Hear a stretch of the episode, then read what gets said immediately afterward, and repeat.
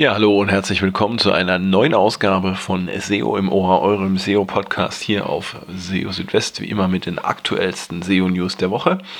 Ja, es ist jetzt Ausgabe 74 und damit auch die letzte Ausgabe in diesem Jahr. Ähm, weil wir uns ja jetzt quasi zwischen den Jahren befinden. Ich verwende einfach mal diesen Ausdruck zwischen den Jahren, obwohl der eigentlich ziemlicher Blödsinn ist, aber ihr wisst, was ich meine.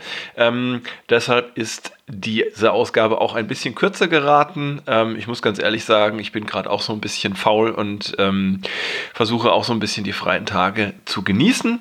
Nichtsdestotrotz hatte ich jetzt auch Lust, noch eine kleine Folge von SEO im Ohr aufzunehmen und ich habe immerhin vier Meldungen für euch dabei, die ich in dieser Woche spannend fand.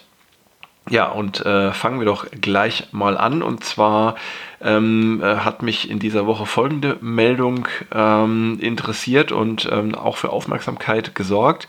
Ähm, es geht darum, äh, Websites, die bei äh, Google Core Updates ähm, gewinnen oder die bei den letzten Google Core Updates gewonnen haben, die zeigen interessante Eigenschaften. Und zwar ähm, ist es so, dass ähm, bei diesen Websites ähm, die Autorität, die sie für ein bestimmtes Thema ausstrahlen, auf verschiedene Weisen ähm, demonstriert oder hervorgerufen wird. Ähm, ich habe das Ganze in einem, in einem Video gesehen und zwar in den Crawling Mondays von ähm, Aleida Solis. Ähm, manche von euch werden sie kennen, sie ist auch ziemlich bekannt in der SEO-Szene und ähm, ja, ähm, der Gary Elias von Google hat in, in diesem Video erklärt, was er bemerkt, wenn er Websites vergleicht, die ähm, bei Google Core Updates gewonnen und die äh, und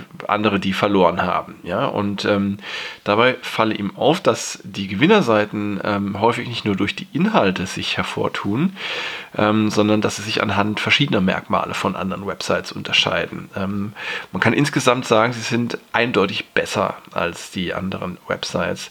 Und zwar ähm, bezieht sich das nicht nur auf die Qualität der Inhalte, sondern man muss den Nutzern auch tatsächlich Hinweise bieten, ähm, anhand derer sie auf die Autorität der Website schließen können. Und ähm, ja, ähm, anhand eines Beispiels lässt sich das ganz gut verdeutlichen. Und zwar nimmt man eine Webseite, in deren Domainnamen der Begriff Apfelkuchen vorkommt. Das allein genügt ja noch nicht, um jetzt diese Website als Autorität für Apfelkuchen ähm, wahrzunehmen.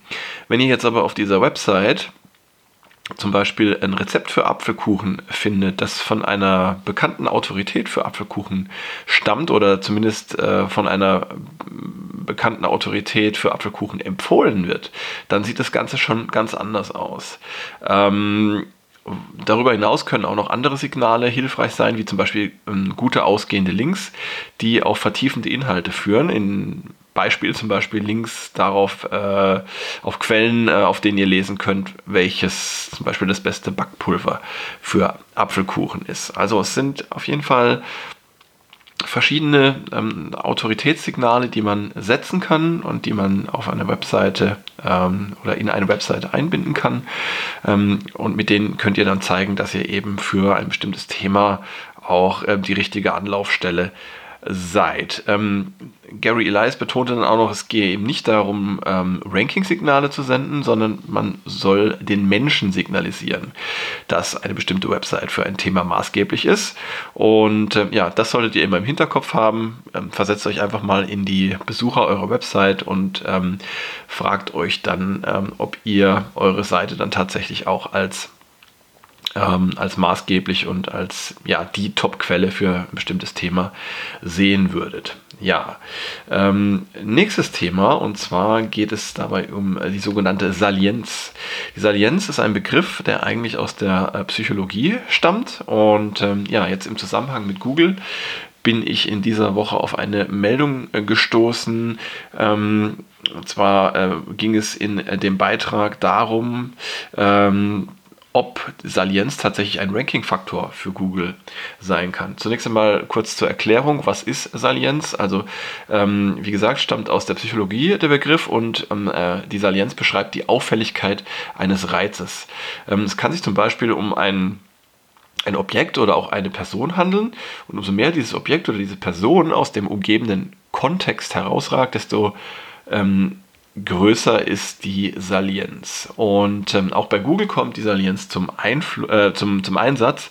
Und zwar gibt es ähm, in der Dokumentation zur Cloud Natural Language API ähm, ähm, die Erwähnung der Salienz ähm, als Kriterium zum Beschreiben von sogenannten Entitäten. Also Entitäten sind ähm, Elemente, zum Beispiel auf Websites oder auch anderswo, können Personen sein, können Gegenstände sein die sich durch verschiedene Eigenschaften auszeichnen. Eine dieser Eigenschaften kann tatsächlich auch die Salienz sein. Die kann man in so einem, ähm, so einem JSON-Format dann tatsächlich auch an die ähm, API übergeben und ähm, kann einen Wert zwischen 0 und 1 annehmen. Ähm, ein Salienzwert von 0 steht dann für eine geringe Salienz, also eine geringe Auffälligkeit und äh, Werte, die gegen 1 tendieren, die äh, deuten dann auf eine höhere Salienz hin. Und ja, äh, gefragt nach der Bedeutung von Salienz für die Suche oder für die Rankings, ähm, antwortete Johannes Müller ganz einfach, man solle sich darüber keine Sorgen machen. Sprich, spreche natürlich nichts dagegen, mit der, mit der Schnittstelle, also mit der API zu ähm, experimentieren und auch schauen, was man, zu schauen, was man daraus lernen könne. Aber man solle nicht annehmen, dass diese Dinge eben eins zu eins in der Suche ver äh, verwendet werden. Ähm, aus meiner Sicht ist es natürlich durchaus möglich, dass ähm, Google die Bedeutung äh, von Entitäten und vielleicht auch ihre Salienz ähm, bewertet, äh, einbezieht in irgendeiner Form. Ähm, in welcher Form das dann tatsächlich passiert, kann man natürlich nicht sagen.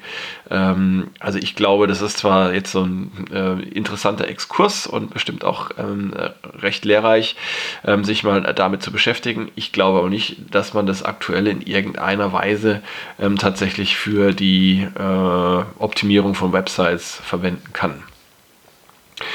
So, Heute haben wir auch mal wieder was zum Thema EAT dabei. Ähm, dieses Mal ging es um die Frage ähm, der Bedeutung von EAT für E-Commerce-Websites. Also nochmal ganz kurz für alle diejenigen, ähm, die nicht wissen, was EAT ist. EAT ist ein Begriff, ähm, den hat Google in seinen Quality Rater Guidelines geprägt und ähm, die Abkürzung steht für Expertise, Authoritativeness und Trustworthiness.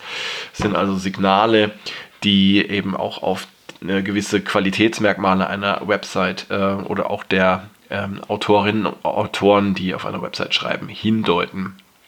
Normalerweise kommt EAT eben äh, oder ist EAT vor allem für sensible Branchen, die sogenannten YMYL-Branchen, äh, das steht für Your Money, Your Life, von Relevanz. Äh, dabei geht es zum Beispiel um Gesundheit, äh, Medizin, Finanzen oder auch Rechtsfragen. Und ja, in einem aktuellen Webmaster Hangout hat jetzt Johannes Müller erklärt, dass also EAT ähm, wohl für E-Commerce-Websites weniger wichtig sei.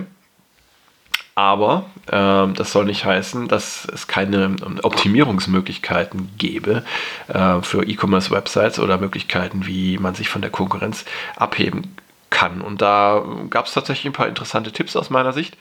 Ähm, Müller empfiehlt, dass man zusätzlichen Kontext ähm, anbietet, also über die Inhalte hinausgeht, die es auf den meisten anderen Websites auch gibt, wie zum Beispiel Produktbeschreibungen, die sind ja recht vergleichbar auf verschiedenen E-Commerce-Websites. Hilfreich können Beschreibungen sein von Personen aus der Organisation, die weiterführende Informationen liefern können, also die sich auch mit den Produkten auskennen. Auch Produktvergleiche oder Erfahrungsberichte anderer Kunden können an der Stelle einen Mehrwert bringen und ähm, ja auch Tipps zum Kauf der angebotenen Produkte und zum, zum Beispiel worauf man achten muss, ähm, wenn man äh, Laufschuhe erwirbt. Ähm, auch lokale Informationen können an dieser Stelle hilfreich sein, etwa dann, wenn jemand nach einem Händler vor Ort sucht. Also insgesamt geht es einfach darum, ähm, einen äh, Mehrwert zu bieten gegenüber anderen Websites und ähm, Elemente eben auch äh, bereitzustellen, die es sonst nirgendwo gibt.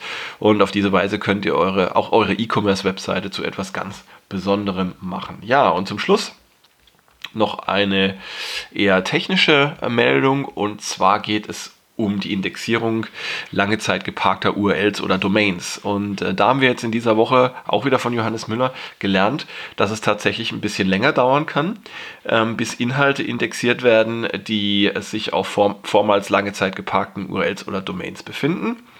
Ähm, kann ja verschiedene Gründe geben, warum man äh, eine Domain äh, längere Zeit nicht verwendet. Also zum Beispiel hat man, äh, hat man sie einmal gekauft, um sie dann später irgendwann mal zu nutzen. Und äh, wenn man dann tatsächlich ähm, sich entscheidet, da Inhalte bereitzustellen, dann kann es tatsächlich etwas dauern, bis äh, Google diese in den Index aufnimmt.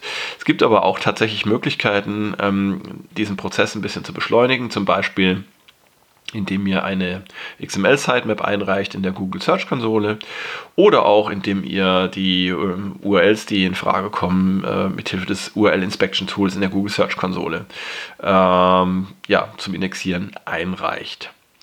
So, und das war es jetzt aber auch schon ähm, für diese Ausgabe von SEO im Ohr. Ich freue mich wie immer, dass ihr dabei wart, dass ihr eingeschaltet habt. Und jetzt wünsche ich euch erstmal einen guten Rutsch ins neue Jahr und vor allem ein gesundes und glückliches Jahr 2020 mit allem, was ihr euch wünscht. Und ähm, ich wünsche mir natürlich auch vor allem neben Gesundheit, dass ihr auch weiterhin ab und zu mal auf SEO Südwest vorbeischaut und äh, auch gerne meinen Podcast weiter hört. Das würde mich besonders freuen. Bis dahin, macht's gut. Ciao, ciao, euer Christian.